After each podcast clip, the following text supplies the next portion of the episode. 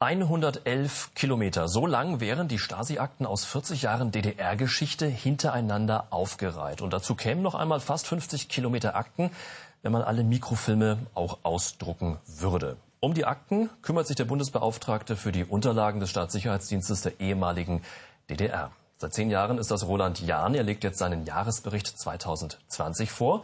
Es wird der letzte sein, denn seine Amtszeit endet im Juni und auch in der Behörde selbst wird sich vieles ändern.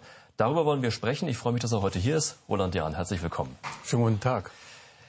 Es ist Ihr Jahresbericht 2020. Wie ist die Bilanz? Was steht da drin?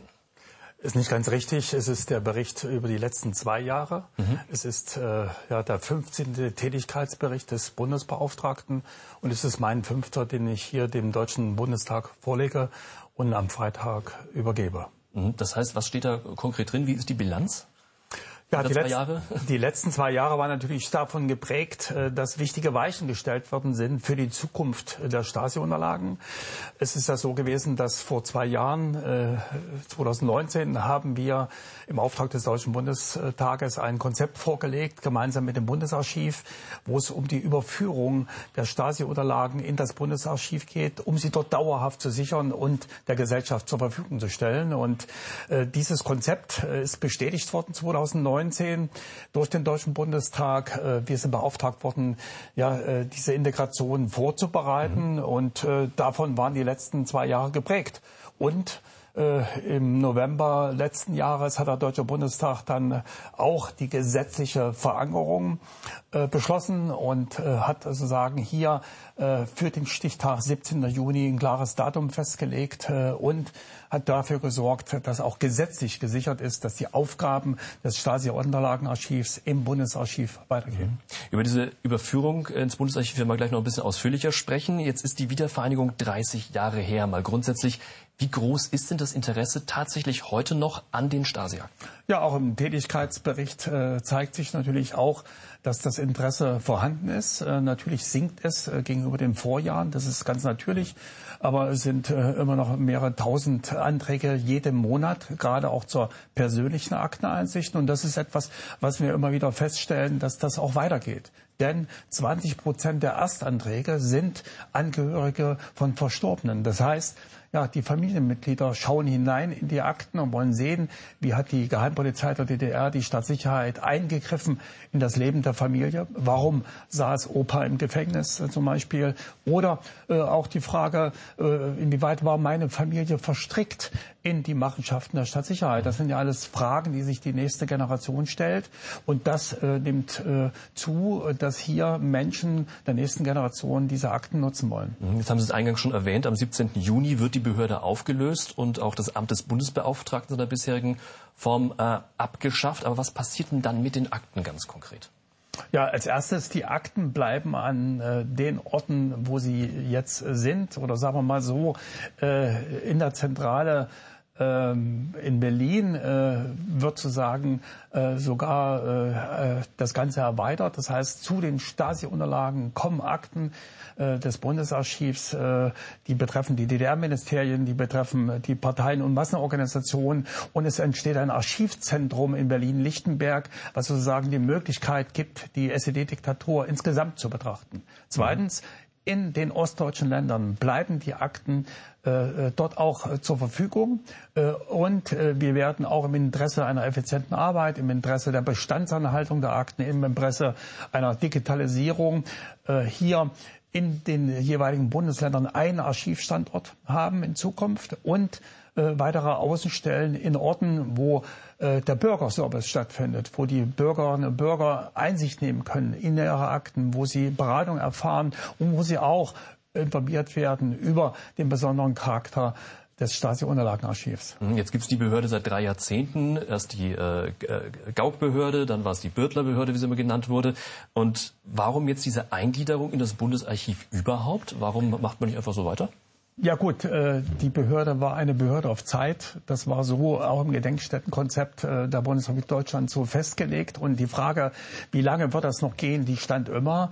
Mir war es wichtig, auch mit Beginn meiner Amtszeit hier die Weichen für die Zukunft zu stellen, dafür Sorge zu tragen, äh, dass langfristig ja auch die nächsten Generationen diese Akten nutzen können.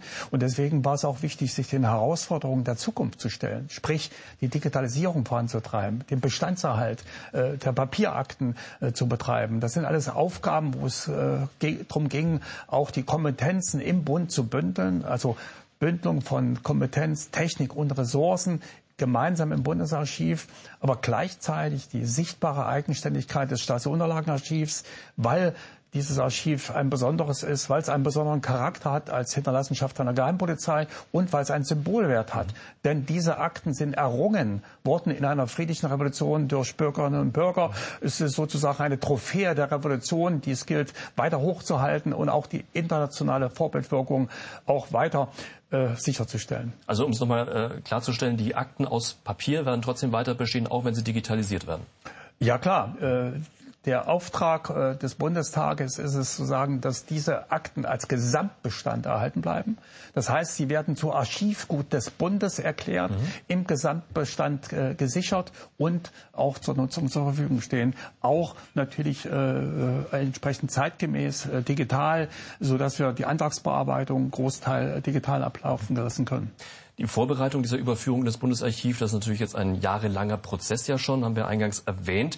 Es gab viel Diskussion darüber auch. Es gab auch viele kritische Stimmen, äh, auch von ehemaligen DDR-Bürgerrechtlerinnen oder auch ihrer, ihrer Vorgängerin, Frau Birtler, äh, die auch befürchtet, ja, es könnte mit der Aufarbeitung langsam dahin gehen. Wie sehen Sie das?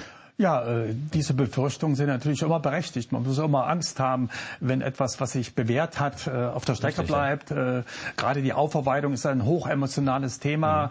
Mhm. Und ich hatte es ja eingangs geschildert. Es geht ja auch in die nächsten Generationen hinein. Und natürlich auch aufklären über Ursachen und Wirkung des geschehenen Unrechts. Das ist ja etwas, was auch ja, kein Ende hat. Und in dem Sinne sind all diese Befürchtungen natürlich beachtet worden. Es ist ein langer Prozess gewesen, der über viele viele, Jahre ging, bis wir zu diesem Ergebnis gekommen sind. Und äh, dieser Bundestag hat mit einer großen, überwältigenden Mehrheit dieses Gesetz beschlossen und äh, hat vieles, vieles mit einbezogen, was an Anregungen gekommen ist. Und ich glaube, das ist etwas, was wirklich eine sichere Zukunft für die Stasi-Unterlagen, eine sichere weitere Möglichkeit der Aufarbeitung des SED-Rechts äh, garantiert. Und in dieser Hinsicht sind wir sehr zufrieden. Mhm. Es äh, wurden ja nicht nur vollständige Akten gesichert, sondern es existieren ja auch äh, 15.000, 16.000 Säcke äh, mit zerrissenen Akten. Davon ist vergleichsweise wenig wiederhergestellt bislang. Wie geht's mit diesem Projekt weiter? Ja, die Stasi hat uns auch zerrissene Akten hinterlassen. Die gehören natürlich genauso zum Archivbestand. Und unsere Aufgabe ist es, den Bürgerinnen und Bürgern die Informationen zur Verfügung zu stellen, äh, die die Stasi über ihnen gesammelt hat. Und in der Hinsicht ist es sehr wichtig, dass auch zerrissene Akten bereitgestellt mhm. werden. Wir haben über 500 äh, Säcke per Hand äh, zusammengesetzt. Es gibt auch technische Verfahren, um das zusammenzusetzen. Die stocken aber etwas, weil die Scan-Technik noch nicht ausgereift ist.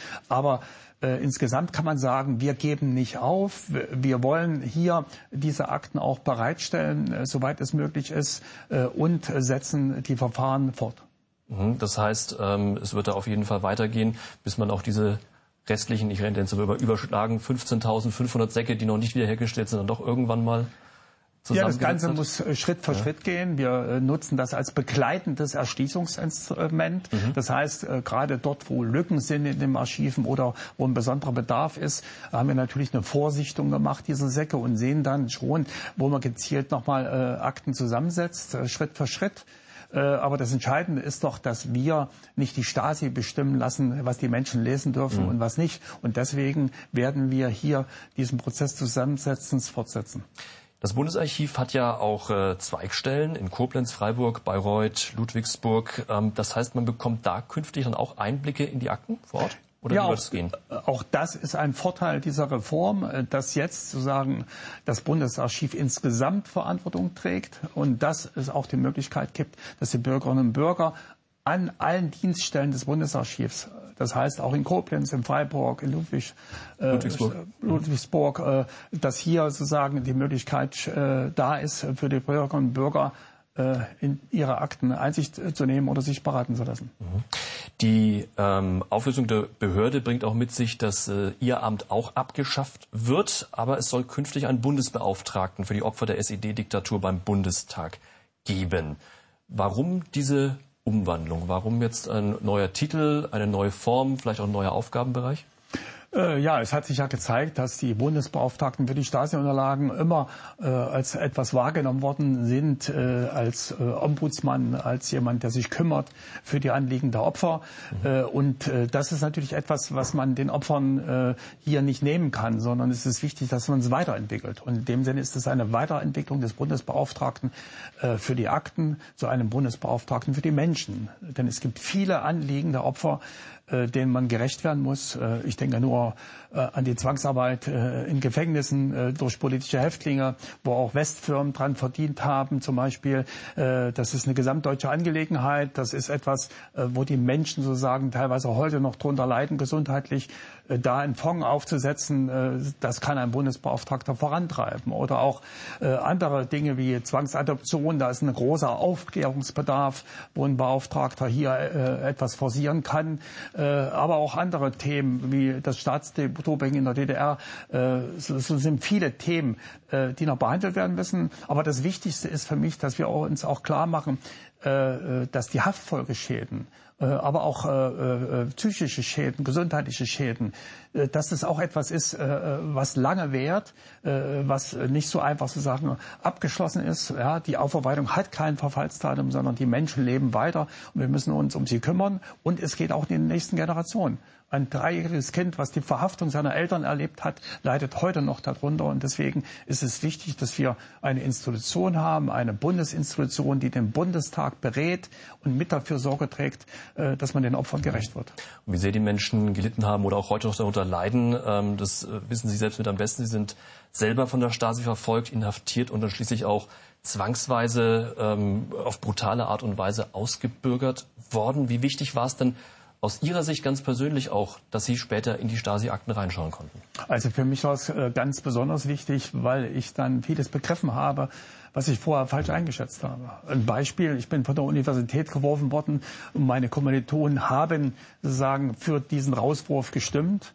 Äh, als ich dann in den Akten gesehen habe, wie sie unter Druck gesetzt worden sind, wie sie äh, in die Mangel genommen worden sind durch die Stadtsicherheit, äh, dann habe ich doch auch eine größere Bereitschaft entwickelt, sie zu verstehen, in welcher Zwangssituation sie gehandelt haben und war auch bereit, ihnen zu vergeben. Und Sie haben ja dann äh, später auch als Journalist gearbeitet, auch ähm, im Westen und nach der Wende dann auch Ihre Peiniger aufgesucht. Wie war das mit dem Wissen, was Sie dann hatten?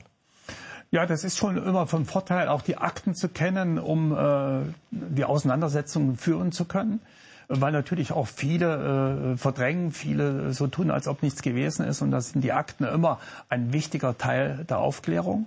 Äh, ja, Aufklärung ist die Grundlage überhaupt, äh, damit wir aufarbeiten können, damit wir Konflikte der Vergangenheit bereinigen können. Und in diesem Sinne ist es wichtig, dass die Akten auch den nächsten Generationen zur Verfügung stehen gerade wenn es um Aufklärung der Mechanismen der Diktatur geht, wenn es darum geht, dass wir äh, lernen und begreifen, wie Diktatur funktioniert, um unsere Demokratie besser gestalten zu können. Mhm. Und äh, Sie haben gerade eben von Verzeihen auch gesprochen. Haben Sie Ihren Peinigern auch verziehen?